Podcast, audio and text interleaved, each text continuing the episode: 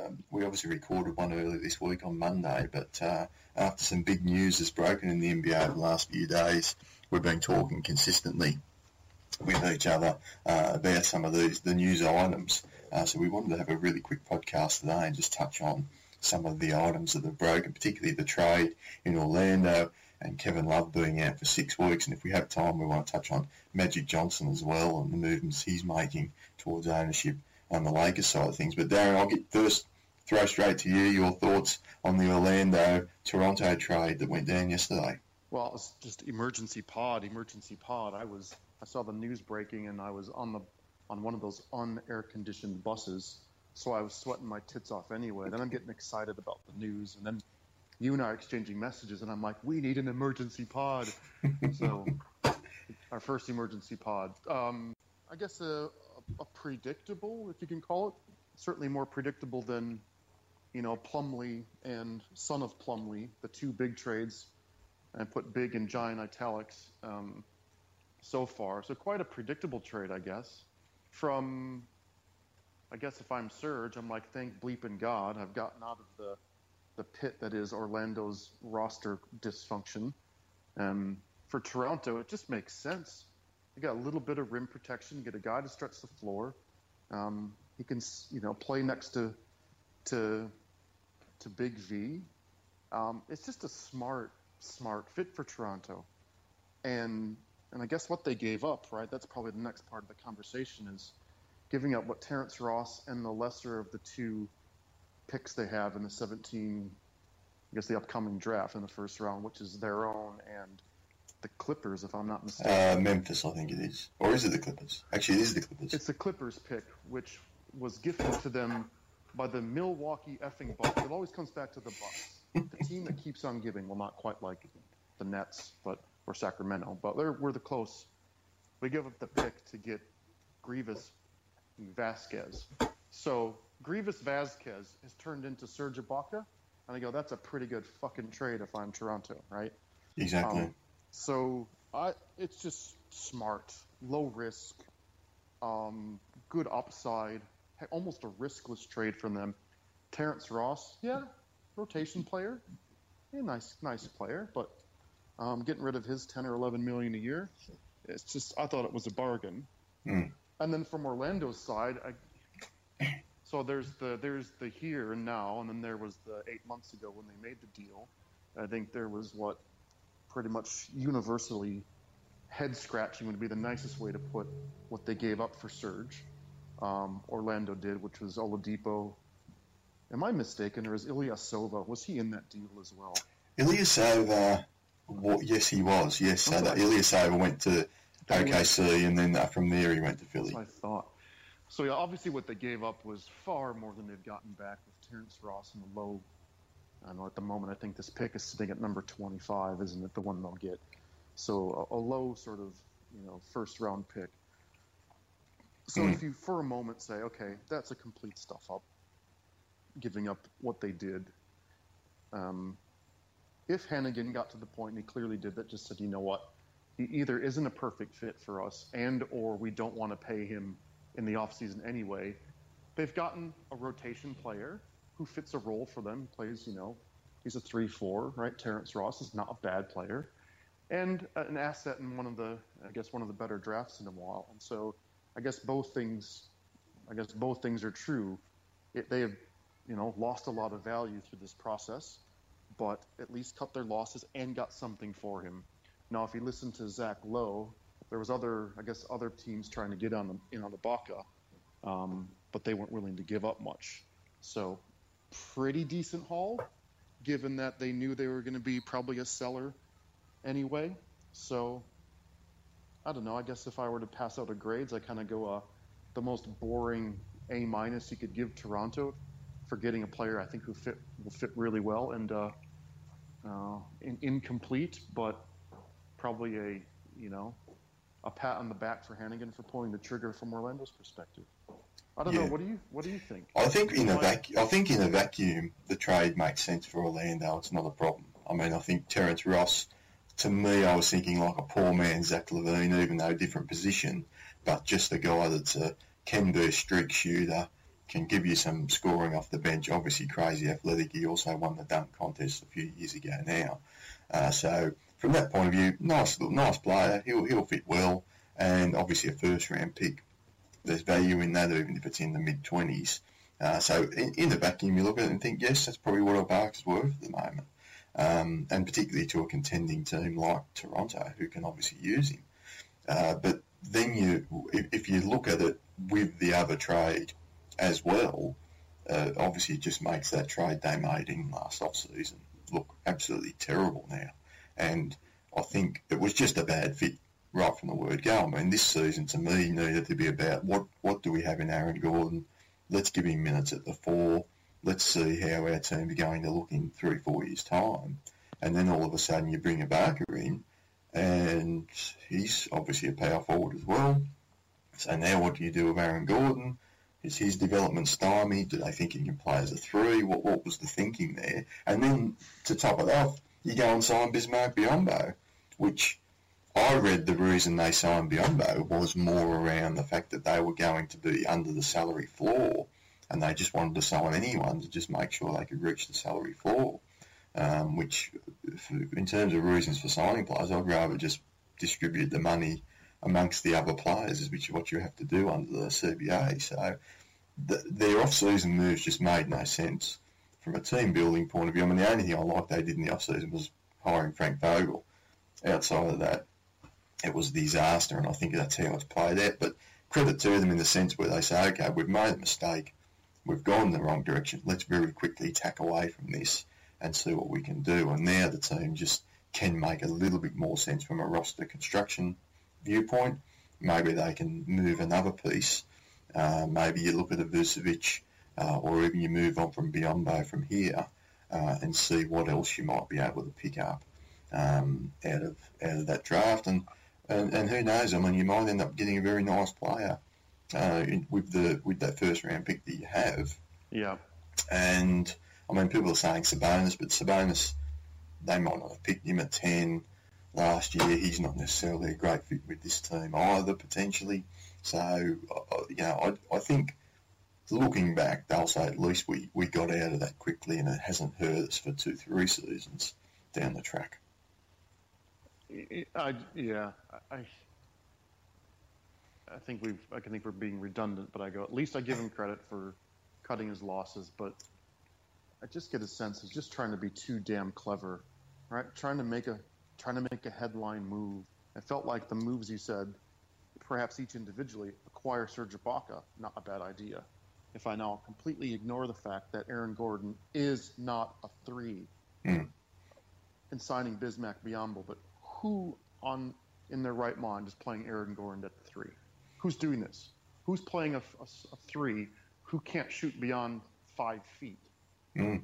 Right, and that's why I go. If that's that's the narrative I have to buy into what Hennigan was thinking when he did the Biyombo in Ibaka. I go, if that's what he was thinking, holy buckets, we actually underestimated how stupid he is. Because isn't I thought there was going to be movement towards. I was getting excited about Ibaka being a four and a five, and actually playing Gordon in a proper small bound, small ball five, where he's the freakish, athletic guy. If you can, you know, do enough banging down low against smallish lineups, and surround him with the shooters, which is another question that I think going into this year, perhaps he's grossly underestimated, overestimated, whatever, wrongly estimated Mario Hezonja developing mm. any sort of developing anything resembling an, an NBA skill. So I wondered if he completely misread Aaron Gordon or thought he'd be better on the bench. Either of those two things I don't like. Um, perhaps thought you could surround um, these guys with shooters. One of the critical shooters, right, Hezonja, has done absolutely nothing. Payton's not much of a, a consistent outside threat. I just go, that that thing, what was happening last offseason, was so bad. I guess it's at least a start in the right direction. It makes you feel even worse about what happened eight months ago, doesn't it? It does. I mean, they're, they're just their whole roster's a bit of a mess at the moment, so they now need to once again go into a bit of a rebuild uh, and see where they end up with. Because even Elfrid Payton, some nights looks like a really good, going to be a really good point guard, and the next night just completely disappears. And so I think they're, they're struggling to understand what to make of his progress as well at the moment. Well, he's So- no Mudiay. Like Mudiay is a complete disaster. Like Mudiay will be a negative 800, right? He's just, like, just what? He's like Michael Carter Williams on a bad day. Mudiay sometimes. Mm. At least Payton doesn't is not Mudiay lost. And you're right, he does have flashes, but um, Yeah, I still think there's a chance for Payton, but I think I think there's too. He's had some big games, right? He's he does show he can he can actually really affect a game and he can help a team win. Mm. But I, he's kind of in the camp of not quite Brandon Ingram. Not five pods in a row. Stop picking on Brandon I don't know, Ingram. he's just my my benchmark, right? And I go, I go, what what's happened to? I don't think anyone, perhaps outside of Orlando, really knows. But what's happened to Hezonja? Why is this guy not even getting the court? He's sort of in the kind of him in the Kris Dunn camp. I'm like, what? How could we be so wrong? How how could so many people be so wrong about these guys towards the top of the lottery? Mm. I don't. I haven't actually seen him play, right? Nobody has. No, I haven't seen him play. Yeah. He's a bit like that Brazilian guy on, on Toronto that never takes the court. So it's a Yeah. bit, it's a bit, it's one of those ones where you just think, well, have they missed or are they just waiting for him to show something and then you'll see him? I, I think the development of rookies is something we've touched on a couple of times. That's one of the Yeah. interesting things with the NBA now because we were the one and done, and I don't think Hezonja um, necessarily fits that description. But with a lot of these one and done players, they come in and you've just got to wait. You just have to be patient, and it may take three, four years. Whereas I think we're used to seeing rookies come in and within one or two years they're getting it and they're doing well. Um, but generally now you've got to wait probably till year three where you're really starting to see them come up in the development. Uh, but I, I think the other big story about from this trade was the, uh, uh, Toronto. I mean, they were a sort of fringe contender, and we spoke about them on the pod a couple of weeks ago in terms of they were in a bit of free fall. But does this lift them up now to the Cavs level where, and we can even case this with the conversation about Kevin Love's injury, does this now put them up there with uh, in Well- in the Cavs realm? I mean, I, I don't think so, but I'm interested if, if you do. There's one more thing I wanted to talk about before we go there yet. So, um, is I think um, in context, right? In the context of the, the 30 NBA teams, I think we perhaps are even underestimating just the um, the patience, the professionalism, the preparation. I think I'll start with P. We better have the pop shield going. oh, far out. Um, of what the what the Raptors have done. It's almost R.C. Buford like, right? In the fact that I, I just mentioned the fact that you know this first round pick was acquired in the Greivis Vasquez trade, and so we go. This pick has come about from two years ago, right?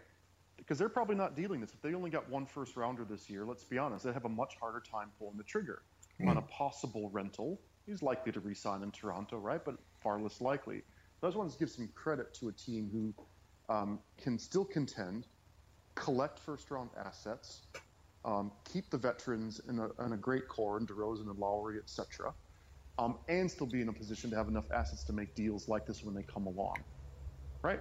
Mm, As compared to what's happening in New York, where they get the band back together and hey, Phil Jackson, wasn't he a Knick in 1944? Yeah, he sure was. Well, let's bring him back and let him let him run things. Well, look how that's turned out.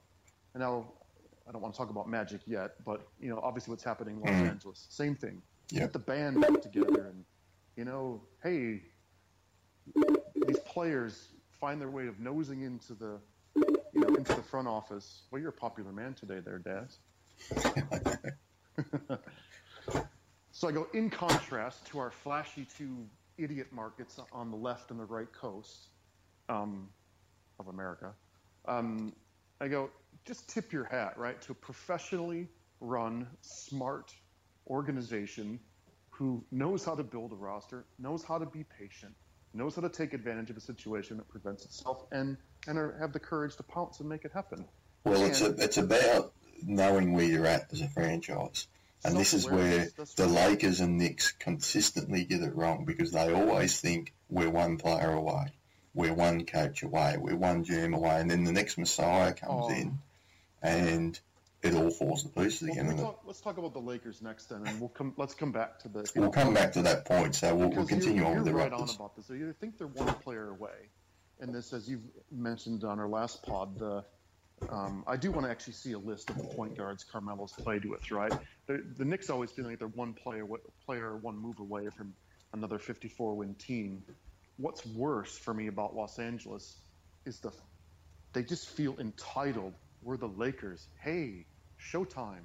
30 years ago, Kobe. Hey, 15 years ago and this entitlement that will almost as if telling every free agent you're foolish not to consider us right like you all have it wrong right? we've got the mystery here we've got it right and you've got it wrong that's what i hate about what's happening out in la and magic now on his to ride in on some you know uh, you know the white knight coming in to sort of save the day and go hey you couldn't get him you totally botched the meeting with lamarcus aldridge you know you couldn't even get durant to have a sniff at us now let me sit in the room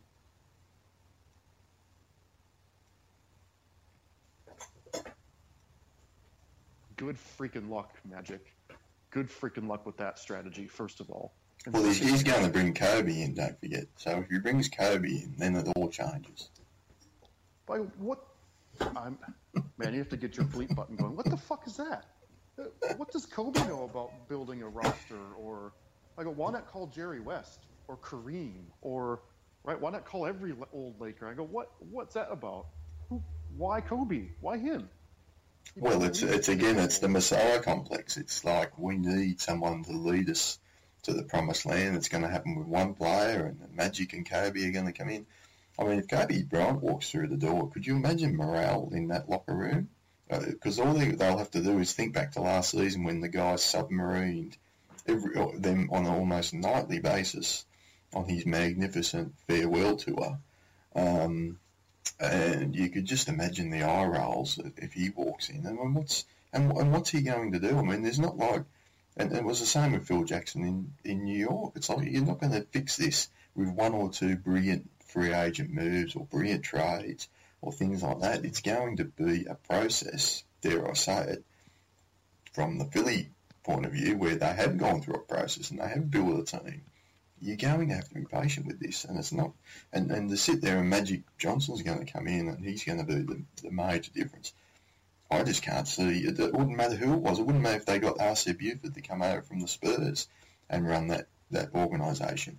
They're not going to be in a position to contend for at least four or five years, and, and it'll be longer if they go down this path of, oh, we're going to bring Magic Johnson in, and, and he's going to be the magic fix. And then I go, how does it work anyway? I go, Let, let's actually think about how does this actually work? He's going to be an advisor. What is advisor to whom? To Jimmy Buss? And Jimmy Buss is like, you're going to give me advice? That's all fine and good. This is my fucking team. Well, and, So I go, what? How is that actually going to work? So is he actually going to what fire Mitch Kupchak and be a hands-on everyday GM? I don't think so, right? Because Magic's going to need someone to actually do the work and like do the thinking, right? Because I go, he's not qualified to do that. He'd probably actually admit that. So it's not a that's not a criticism of Magic, but it's not what he's going to do. So how does this actually work? That's where I go. I think we're going to have a it's going to be a standoff at the OK Corral between if Buss and Magic and Kupchak get in a room together. How's that? How's that conversation go? Right?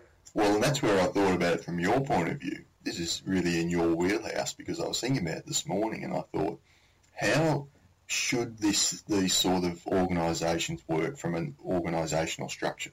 So if you're looking at an org structure, right? So, and and I thought the the the examples of hands-on owners, so owners that want to get in the room and they want to have a say. Where do we see that? Well, we see it in Sacramento. We see it in Charlotte. We see it in New York, right? These are the places. We've seen it in New Jersey, right? These are the places where the owners want to have a say.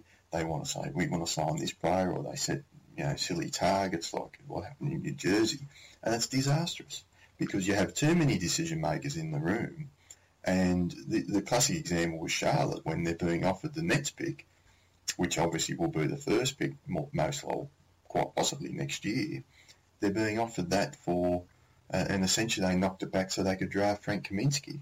So, and, and the reason being that I've read is there were so many decision makers in the room uh, trying to sort of have their say, and there's no one there. There's not a hierarch- hierarchical structure there to say this is who makes the final decision. But I, I mean, from your point of view, as I said, this is sort of your wheelhouse. How should an organisational structure run? And, and when you throw in a, a, Magic Johnson who wants to come in and say, yeah, I, I want to be an advisor slash owner, uh, how, you know, what's the dynamic there? Well, um, there's plenty of examples out there. That's why this isn't, it's not that complicated.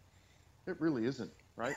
So you go, in these advisory sorts of capacities, we've seen different models like this before. Model number one, which you hinted was the Colangelo model, came in to advise on Philadelphia, but his role was to, right, we all knew it, was to, to engineer uh, a regime change, right? And then the elder Colangelo left and Brian stepped in and, and here we are today. And so I go, that's where one advisor comes in for a very specific period of time. He's an expert. He'll give, he's going to make the decisions for a short period and then he's going to leave. I go, that model works. The decision authority is unambiguous. The process is um, is defined, and the future outcome is also unquestioned. You know, Brian's GM, Br- Brown staying as coach, off we go. Right? That's model number one. Model number two is what's what not many people probably know is um, Rod Thorn is a paid advisor to the Milwaukee Bucks. Right? But that model is also unambiguous he is an advisor to the owners, and when um, all personnel decisions are still John Hammond's decisions. But what Warren yeah. Thorn provides to Edens and Lasry, the owners of the Bucks, they're hedge fund billionaires, right? This is the longer range, how to view right models and modes of developing a team, uh, models and modes of asset construction, models and modes of international reach, models and modes of of branding, models and modes of revenue generation. That's what Rod Thorn's role is. And oh, by the way, there's no doubt there's going to be personnel and salary uh, cap conversations. I don't doubt. Although John Hammond's been you know, has been a GM for a long time, but you know, that model works perfectly well.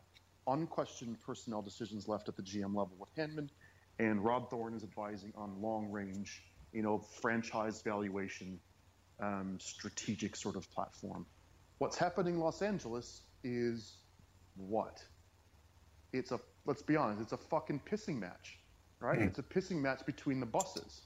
That's what's happening. This is you know Jeanie likes this group, but it's but Jimmy owns the team, and you know the, the old alumni, alumni, old Lakers players are pissed off because they're so crap, and it's a, you know, this is a bunch of children trying to mm. get their way, and, and just sort of pointing, placing blame around the place, and they go, okay, you guys can't run a good franchise. Well, I'm going to do it. And they stomp their feet and make enough noise and get in there. And I go, it, so it doesn't take a, an organizational strategy genius to, to realize something will eventuate, right? Jim Buss owns the owns the Lakers. He will he will ultimately make the calls here, or it's going to be a, a bleeping war, you know, um, or both, or, or, there'll be a war and he'll still make the calls. But it will play itself out. Um, I don't know how. I don't imagine that uh, Magic is going to get. There's been conversations around, well, he's going to be really hands off and far removed, and I go, I don't think so. what's the point of him coming in if he's going to be hands off? That's right. I go, that's right. Um, so I think Magic has seen the crack. You know, Eric Dickerson tried with the Rams. You know, sort of mm. was a niggling part of helping Jeff Fisher look like a total, a total idiot who didn't have control of his team or didn't have a pulse of the roster and that you know that was a I go here we are again in Los Angeles, right? The, the entitlement of the of the former players is well, and you look at the structures of the two best run sports franchises in America over a long period of time has been the San Antonio Spurs and the New England Patriots.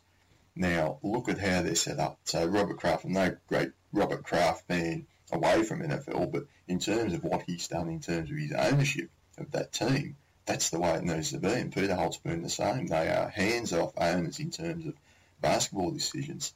There's a clear structure about that, as you say, it's unambiguous. This is what everyone does. And yes, there's collaboration across the board on decision-making processes, but the, the, the buck stops with someone at every single step. and it's not there's not any question about who's going to ultimately make the big decisions within each of those franchises. And I think you look at teams that haven't done it as well, and that's where you've get, got ownership meddling in decisions that they really should have no part in, uh, and there is ambiguity around well, who when we when we go to the draft, who's making the final decisions? If trade offers come in, who's making the final decisions? And once you muddy those waters, it's very very difficult um, to to clear it out again um, because once you sort of start going down a path, uh, it's very difficult to turn around and, and, come back, especially when you're dealing with egos like you want to throw Kobe Bryant into the mix as well. Uh, there's going to be a lot of egos there, and, and, things could blow up quite easily. I boil it down to it's actually I'll steal this. I, I think I heard Bill Walton say this today, but it's he's talking about the just the difference between what's a champion and not a champion, and something he learned from from John Wooden, right? Again, Los Angeles was there's the two fundamental things isn't your jump shot or the diversity of your game or how you develop over time or how good of a teammate you are. He goes, yeah, those are important, but it's two fundamental things. Number one, it's mental acuity, and number two, the courage to be convicted to a path. And I go, we think about Jimmy Buss and Magic Johnson and Mitch Kupchak. Do you think there's going to be mental acuity and conviction to a, you know, to emotional commitment to something? I go, they're a fucking million miles away. There's a pissing match. This is, you know, uh, Serengeti battling for, you know, battling for position in the top of the hierarchy. That's what we got going on. So well, then you want to bring the guy in that submarined the entire franchise by demanding this massive contract that was just like a weight around their neck. Uh, and, and, when they were in a position where they said, you know, if Kobe Bryant takes a, a reasonable contract, they're in a position to sign some more free agents. They were still competitive at that point. Instead, he took this ridiculous contract, hamstrung the whole process, and there they are where they are. And so it's laughable to suggest that this is the guy that's going to come in well, and somehow be a saviour for them. Not to mention the locker room stuff. And I, mm. you know, when, when, Nick Young has more maturity than Kobe Bryant showed the last couple of years, you know, you've got some maturity issues. Well, right? compare the way Tim Duncan, Tim Duncan would have known last year was his last year. Compare the way he went about his last year well, wait, to the way Kobe Bryant did. Before we re-pedestal, you know, um, well, uh, the you know the San Antonio Jesus. I couldn't think of it. I guess you know the Outback Jesus and San Antonio Jesus. That's let's be clear. That is not. I'm sorry. That is not about Kobe Bryant, right? Uh, the owners signed that fucking contract. It was a thank you, make good. We know we should let you go. We know we should let you go play for uh, whatever, play for Cleveland, go play for Miami. We know we should do that, but we won't put enough bums in the seats in the forum. So, in order for you to stay, right, we're going to pay you a giant amount of money and just do what you want. It's a thank you, and let's keep putting bums in seats. Let's be very, very clear. That is not a Kobe engineered thing, right? Just ask Dwyane Wade how that works out when you try to engineer getting yourself a big fat contract at the end of your career. So, in I don't ever defend or don't often defend Kobe Bryant, but I go that is far more about Los Angeles, the Lakers, and the, and the management than it was about Kobe, in my view. How does he how do you say no to 25 billion a year, right? he didn't write his own check and sign his own checks. So. No, but I think that don't make out, and Bill Simmons touched on this at the time. Don't make out you still want to win and you still want to be competing for titles when you take a contract like that. They weren't, Just, were they? Well, I think they, they were in a position where they could have at least made a run at a few free agents uh, in that particular time frame. Because I think at that stage they'd only just I don't know if Dwight Howard was still there. he'd just left, and then they were looking to to maybe uh, take on uh, some another free agent from well, there. This exact, so this is where you, so the contract, hundred percent on the ownership, the the team and the play, and the um, the repulsion that Dwight Howard felt when he was there. Say a lot of things about Dwight, but how couldn't you feel repulsed by someone like Kobe? You think Kobe was welcoming him in and let Superman take over Hollywood? No fucking way, right? He's like, fuck you. This is my franchise. And then they can't even the embarrassing meeting with LaMarcus Aldridge, right? Couldn't even get Durant to visit. This is that's Kobe stuff. Uh, that is, that is Kobe stuff. And so back, back to where this began, where I go, that's where I go. What the f- is Magic thinking about? And clearly, he's not thinking. He's just got emotion guiding his his process right now. Right? As Yeah. What's Kobe going to do besides alienate people? I go, okay, that's a good strategy. You trying to follow Sacramento's model? Well played, LA. So that train wreck, it's going to be a train wreck. And you watch, you just watch, right? I go, I hope fate, I hope the ping pong balls have that pick going to, um, who gets the Lakers pick? Oh, Philly? Philly, yeah, be Philly their beautiful. pick, right? Well, they have to fall out of the top three, and then they have 2019 first rounder also goes to Orlando. So Yeah. they will, But if they fall draft- out this This year, draft in particular, right? You imagine them. You got D'Angelo Russell. I don't care how they play one and two. D'Angelo Russell and Lonzo Ball. Far out. That would be fun.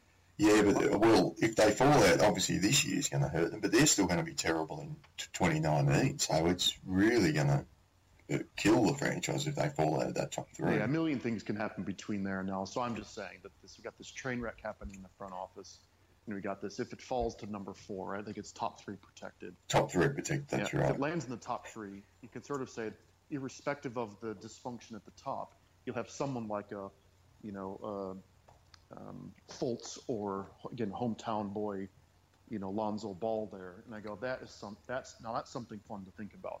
D'Angelo and Ball or D'Angelo and Fultz. Um, And the other advantage of that is if it falls in the top three, Philly own their pick in 2018, but the, the Orlando pick reverts to a second rounder. that's So right. Yeah. it, it's a massive difference go, between one and the other. About the 18 pick, if you get Lonzo Ball and you got D'Angelo and build a bit of a culture around those guys, and Hmm. you know maybe Brandon Ingram can be, you know, a Davis Bertans one day. Um, he can only with, hope. With a couple of ACL tears, he might, you know, develop into that. So You've been watching the Davis uh, YouTube highlights, I hope, since the yeah, other I night. did his. The dude can't jump. I don't know what you're looking at. he can jump. jump over. He can jump over the Sydney phone book. Which, by the way, quick aside, who, what is this 2017 or 1897? I still got a, I got a yellow pages delivered to my, my front door last week. Yeah, that's how we rolled in these parts. What? What? You still need the phone book. Doesn't it? Who, who's this you we're talking about here? Yeah. Uh, anyway, Davis Bertans couldn't jump over my Sydney phone book. We did the Spurs fans all turn up early to watch him in the layup lines because he's doing trick shots and he's dunking the pill. He's just probably the second Oh. most athletic player in that roster. I thought you were going to say the Spurs fans like to use phone books because they're all, you know, nostalgia hipsters, you know, or something. Well, Anyway, well, let's wind it up quickly, but we just want to. I want to head back to the Raptors. So your quick thoughts: Are they now in the conversation uh, to to challenge the Cavs and maybe even the Celtics? I think the Celtics have uh, propel themselves up just below the Cavs. Are the Raptors back to being the number two team and potentially number one team in the Eastern Conference? I mean, how much difference will this trade make? So from Toronto perspective, I go, yeah, they'll be better. That's about as excited as I get because it's Cleveland and everybody else, right? And so everything about the East will always be in reference to what's happening in Cleveland. And and I go, all right, so Love is hurt. Yep, that's gonna um, you know damage their continuity. And if he comes back a week or two before the end of the season, it could be tr- it could be tricky to reassemble the you know some fluidity and some you know the team you know right before the playoffs. But then I go, who are they going to play in the first round? Right? Hmm. Fill in the blank. Cakewalk. So, um, so the, I guess the short answer is I don't think it changes the, the power at all. And even if it did, does Cleveland care if Cleveland finishes second or third? Like, since when did Cleveland needing an extra home game mean anything at all? Like, didn't I remember them winning a game seven in a, in a city that wasn't Cleveland last year? Well, they but they must care about it because why else would they be? Would LeBron James be playing the most minutes of any player in the league if they didn't care about the number one seed? Whoa, whoa, whoa, whoa. So you're also making an assumption that the Cleveland is a, a collective. It's not why do they care. It's why does he care? And I go, why does he care? Motherfucker wants to be MVP. He tired. Well, he's nowhere near the MVP. Well, oh, I, watch. I, I shouldn't say that. That's a bit harsh. But you I don't think. you asked the question, why is he playing a lot of minutes? And you said, why do they care? And I just sort of go, I go, it's not about why do they care. It's why does he care? LeBron decide how much LeBron plays, right? Let's be very clear about that. So I go, why does LeBron want to play?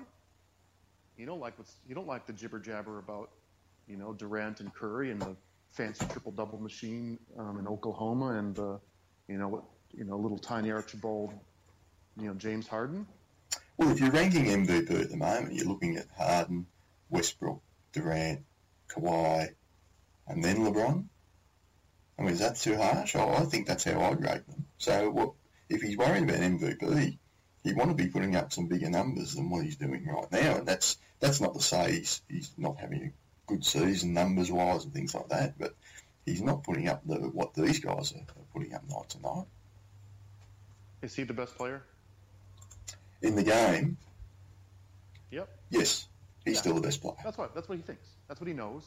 So what, what have you got to prove? He's tired, right? This is again his ego. He's tired. He's tired of hearing jibber jabber, right? That's why he does these little, little weird LeBron digs. You know, they had that Halloween party and had the little headstones and cupcakes with you know R.I.P. Warriors on it and stuff. I think he tired of other people possibly even thinking they're better than him. He tired of that. So that's that's what I see. Is I just go, here's a guy doesn't want to, guy wants to play. And I go, he's playing for something. He ain't playing for home court advantage. He ain't playing to, I don't know, to beat the Pacers, which they're doing right now quite handily. Um, Yeah.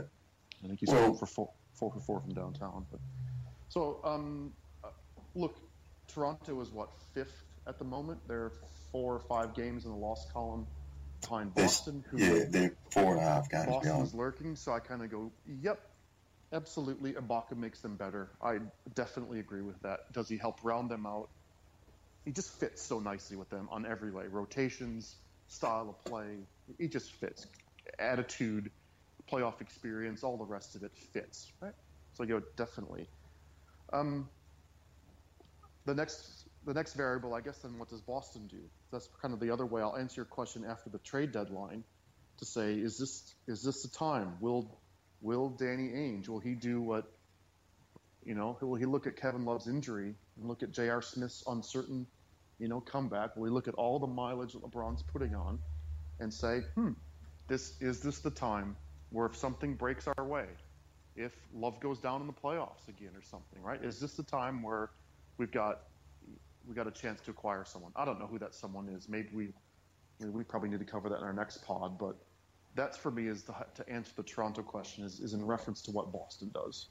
I don't think I don't think Washington can keep this up as we've talked about before. They don't have the bench. These guys are going to get tired. Um, I don't like Washington in a long series anyway. Well, Washington's So- doing it all at home too. Their road record stinks, so Yeah. they're going to have a t- tough time uh, winning glass series if they Mm. don't have home court advantage. And I'm, it's not quite Joel Embiid category, but you just sort of always worry about Bradley Beal, right? You just sort of always just worry that any given moment, you know, he could, you know, he could hobble off. So I, I don't have a lot of faith in them sticking up at the top. So I like what Toronto did. It helps them. It didn't damage, you know, their asset base. It helps them now. They probably can re-sign him for a decent amount of money, his last sort of contract. And um, let's see what Boston does.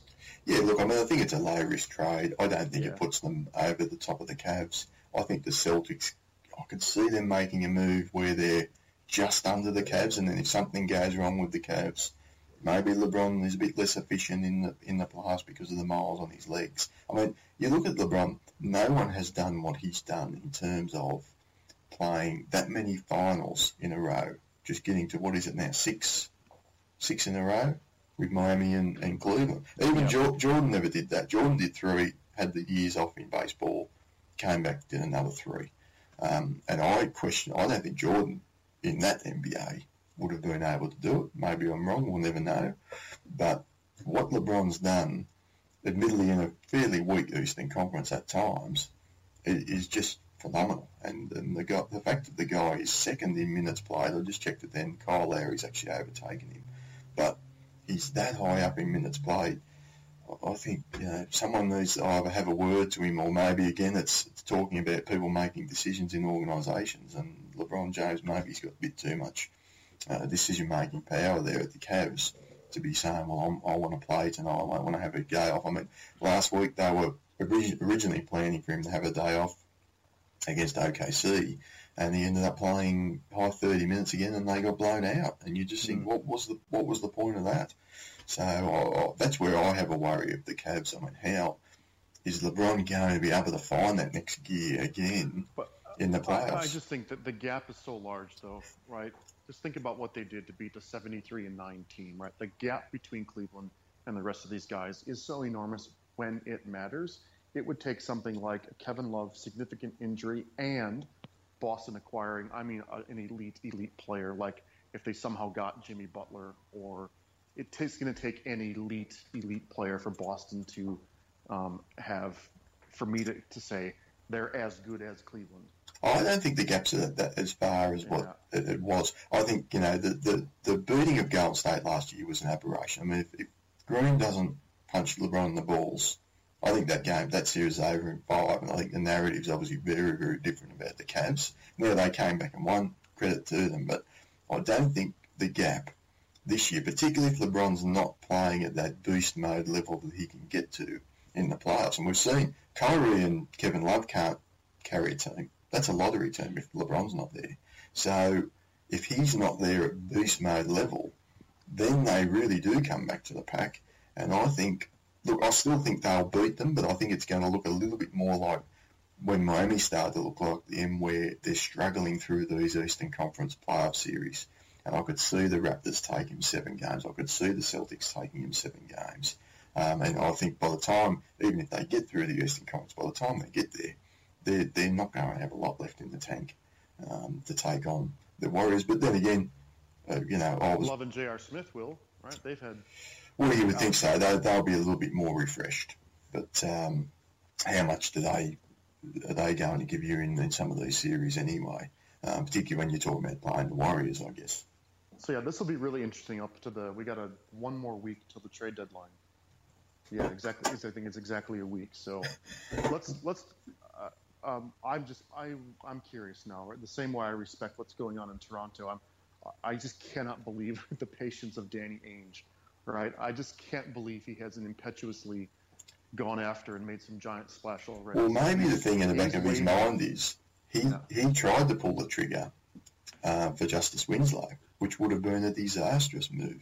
So maybe now he's thinking, well, once bitten, twice shy. I need to maybe we'll, we'll you know hold our powder for a little bit and just just see where this ends up. But I think again, knowing where you're at. And in, internally, the Celtics, where do they think they're at? That's what I think will be fascinating. Do they think Yeah. they're one player away? That's what I wondered. Does does Kevin Love's injury change the question Ainge is asking, which is that is it the instead of where are we at now going, this is our time? Does he now sort of is he going into a little more aggressive phone calling mode and being a little more um, uh, maybe targeting some players that he couldn't normally he wouldn't normally target? Well, and they're two and a half games back, so they're in the conversation for the one seed, which there is value to that, obviously. Um, you know, home court advantage throughout the Eastern Conference, and you know, Cleveland are going to go into Boston. Not an easy place to go. I don't think Cleveland will be too worried about it, but I think for the, if you're the Celtics, obviously you prefer to be able to host the Cavs in what I mean. the I first two games. re- you're exactly right. I, I think Ainge is reading. I'm either going all in to try and win this mofo, or I'm just going to let let things happen. Right? I think he's going to go for superstar, or he's going to do nothing. That's my read. So I think I think Love's injury does, you know, add a few percentage points or uh, to the likelihood of Ainge being aggressive now in the next week. I don't think it's gone, you know, dramatically. He's saying, "Oh, here's our chance." It's not LeBron being out for eight weeks. It's Kevin Love after all. And I just go, you know, Channing Frye actually can fill fill in almost everything Love can do except for rebound. It's Mm. like, oh, they're not going to miss much, to be honest, right? He'll have a week to come back. So I, I can't wait till the 23rd. I'm dying to see what happens now. Yeah.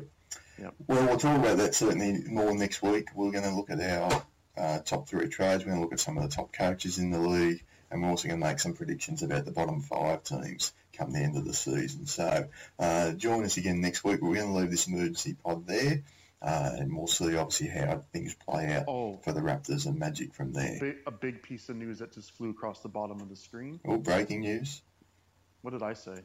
Yeah, that's fine. Breaking Yeah, news. breaking news. Willy Hernangomez is replacing Emmanuel Mudiay in the rookie sophomore game. Oh, okay. Well, that's that's one that we that's certainly Hot take, everybody. hot take on that. Is Mudiay injured or? I don't know. I love Hernangomez. I'm I'm on board. I'm on board. I want to let's talk about uh, sophomore rookies next time too. We'll look at that too. We'll look at that in the context, obviously, of that game as well. Okay, All right. Thanks for making time again for this, Darren, and we'll talk again next week. Pal.